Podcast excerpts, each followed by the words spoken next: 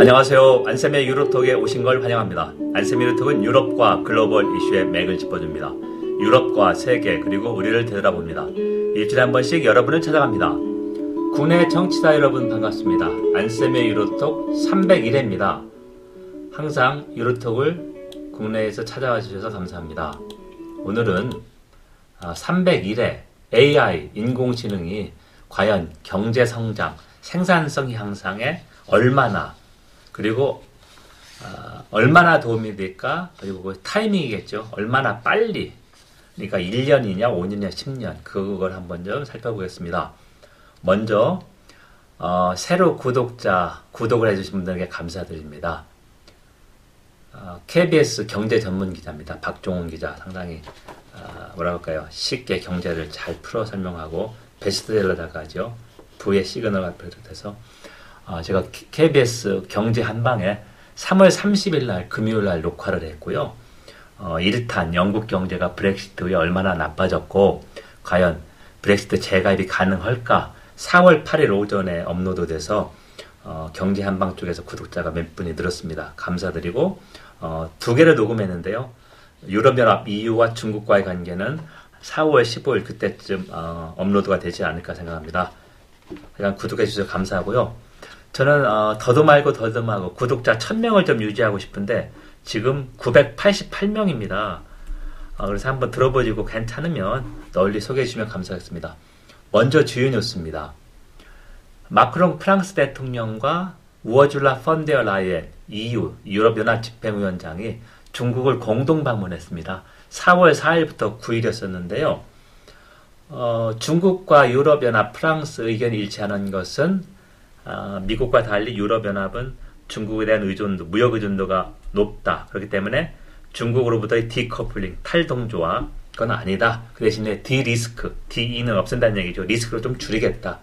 의존도 주겠다. 그게 앞섰고, 어, 대우 차이가 확실했습니다. 마크롱은 레드카펫 깔아주고 시진핑이 나와서 영접했는데, 펀디어 라인도 집행위원장도 어, 의전상으로는 국가 원수인데, 총리가 나왔고, 레드카펫도 깔아주지 않았습니다. 자, 그런 차이가 있었고요. 어, 시진핑하고 어, 마크롱은 또 광주 그 중국 개혁개방 그쪽 먼저 했죠. 거기 가서 차담회도 했고 두 사람 다 우크라이나 평화를 촉구한다 아, 그런 얘기했고 그다음에 마크롱과 EU 집행위원장이 또 공통적으로 얘기한 것은 중국의 아, 러시아 무기 지원은 안 된다. 어, 그걸 좀 강조했습니다. 두 번째 Good Friday Agreement, Belfast Agreement, 어, 북아일랜드 평화협정인데요. 1998년 4월 10일에 당시 클린턴 대통령이었습니다. 민주당이 어, 주도적인 역할을 해서 분쟁 당사자가 북아일랜드 여러 정당이었었고 그리고 어, 영국 아일랜드 협정을 맺은 거고요. 어, 북일랜드 평화 유지에 어, 기여를 했다. 그리고 미국의 조 바이든 대통령은 어, 자기가 아일랜드 후손임을 자랑스럽게 생각하고 있고 영국 보수당이 주도해서 만든 브렉시트를 탐탁지 않은. 그래서 25주년 유럽이나 서구에서는 10주년보다 오히려 5를 더 뭐라 그럴까요? 그 관례라고 그럴까요? 더 뭐라 그럴까 중요하게 여긴다. 그래서 25주년 기념식에 바이든 대통령이 4월 13일, 14일 북아일랜드 가고 윌슨락 총리도 북아일랜드 합류하고 그다음에 어, 이후에 바이든 대통령이 아일랜드 방문해서 아일랜드 의회에서 연설할 예정입니다. 어, 그래서 이제 이 북아일랜드 평화협정의 의미 그런 거 제가 몇 차례 브렉시트 어, 언급을 했고요. 한번 검색해 보시면 어, 여러분들 찾으실 겁니다. 여러분 지금 안쌤의 유로톡을 청취하고 있습니다. 안쌤의 유로톡은 유럽과 글로벌 이슈의 맥을 짚어줍니다. 유럽과 세계 그리고 우리를 되돌아봅니다. 일주일에 한 번씩 여러분을 찾아갑니다. 오늘은 301회 AI 인공지능이 경제 성장에 얼마나 그리고 얼마나 빨리 1년이냐 5년 10년 도움이 될까 아, 그 문제를 좀 어, 천착해 보겠습니다. 어, 저는 이곳 이쪽 전문가도 아니지만 AI 그 특히 챗 GTP가 지금 뭐라 할까 장안의 화제이지 않습니까? 그래서 뉴욕 타임스 어, 칼럼니스트인데요. 유명한 경제학자죠. 폴 크루그만 어, 경제 지리학 이쪽으로 해서 21세기 초에 노벨 평화상을 받았고 뉴욕 타임스지에 정기적으로 기고하고 제가 이 사람 뉴스레터도 보고 있는데 인터넷이 생산성 향상에 얼마나 도움이 되느냐 그리고 AI가 하이프 과장이냐 아니면 실체가 있을까 경제 성장에 아 그거를 분석하는 칼럼 한 두세 개를 좀 봤습니다. 그래서 그리고 제가 좀 소화해서 아, 소개하는 거고요. 그럼 AI가 경제 성장에 얼마나 도움이 될까를 과거 기술 혁신하고 비교를 했습니다. 그래서 1890년대 전기 모터 기계에다 개별 기계에다 달아가지고 생산성을 높이는 거죠. 전기 모터 그리고 1970년대 무어의 법칙의 그 컴퓨터 혁명, 컴퓨터 파워가 들어서 그 생산성을 비교했는데요. 1890년대에 이제 전기가 널리 쓰이고 전기 모터가 발명이 됐습니다. 하지만 이 전기 모터가 기계 하나하나에 설치되고 생산성 향상에 이르는 것은 20년 정도가 걸렸다. 왜 그러냐? 그 이전에는 전기기관을 썼고 전기기관은 워낙 컸기 때문에 공장을 어, 몇층 져야 됐다. 저 큰 전기기관 하나를 설치해서 이거에서 나오는 열, 열을 쉐프트, 그러니까 추가하고 도로래로 전달해서 각 층의 기계를 돌렸다는 얘기입니다. 그래서 이 공장 구도를 바꿔서 1층만 이제 공장을 져도 되죠. 널찍하게 길쭉하게 공장을 짓고 개별 기계에 모터를 달아서 생산성이 어, 그 전보다 한 2, 3%가 높아졌다. 그게 1차 대전 이후에 생산성 향상이 크게 들어졌습니다. 자, 그렇게 보면 20년 넘게 걸렸다는 얘기고요. 컴퓨터 혁명도 그 인텔의 무어의 법칙, 인텔 창립자가 컴퓨터 칩의 용량이 2년에 두 배씩 늘어난다. 이게 21세기 초까지 맞았죠. 최근에 사, 망했는데 제가 캠브리지 공부할 때 이 사람이 몇백억 원을 지원해서 수학 도서관을 지었습니다. 그래서 그 수학 도서관에서 자주 공부했었는데요. 어, 제가 살던 그 대학 기숙사 인근이어서 그 무어 도서관이었습니다.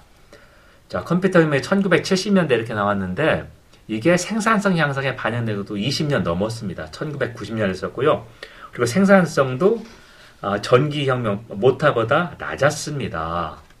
자, 그렇게 보면 분명히 AI가 생산성 향상에는 도움이 될 것이다. 하지만 과거 이 예를 볼 때 타이밍, 그러니까 time lag가 있다. 시차가 있다. 이게 5년일지 10년일지는 얼마나 사용되는 것을 봐야 되는데 예를 들면 어, Open Chat 같은 경우에 어, 제가 이제 연구자니까 오픈 챗이 그 인공지능이어서 수, 억 개, 수십억 개의 텍스트를 연구해서 맞는 그 조합해서 답을 하는 거지 않습니까? 대답을. 근데 이제 여기서 문제가 되는 게 출처도 밝히지 않고 분명히 어, 이거를 사용할 경우에 어, 윤리, 윤리적 문제가 있다. 그리고 어떤 과학기술도 중립적일 수는 없다. 과학기술이 나면 그것에 대해서 사회에서 어, 담론이 형성되고 어느 정도 수용하고 어떤 윤리 기술에 수용할 것이냐 이게 분명히 있거든요. 자 그렇게 볼때 분명히 AI는 앞으로 어, 경제 성장에 영향을 미칠 것이다. 하지만 이게 어, 모터 때만큼 최소한 3% 이상 성장을 미칠지 20년 후에 아니면 컴퓨터 파워 혁명처럼 20년 후지만 2%도 안 됐습니다. 미비하게 영향을 미칠 것인지 좀 더 봐야 된다. 그리고 이거는 아, 그거를 채용하는 사회의 윤리와 밀접하게 관련됐다. 이렇게 결론 지을 수 있습니다. 여러분 지금까지 안쌤의 유로톡을 청취했습니다. 안쌤의 유로톡은 유럽과 글로벌 이슈의 맥을 짚어줍니다. 유럽과 세계 그리고 우리를 되돌아봅니다. 일주일에 한 번씩 여러분을 찾아갑니다. 오늘은 301회 AI 인공지능이 생산성을 얼마나 높일까 얼마나 빨리 시차, 타임렉이 얼마나 될까를 좀 분석해봤습니다. 경청해 주셔서 감사합니다.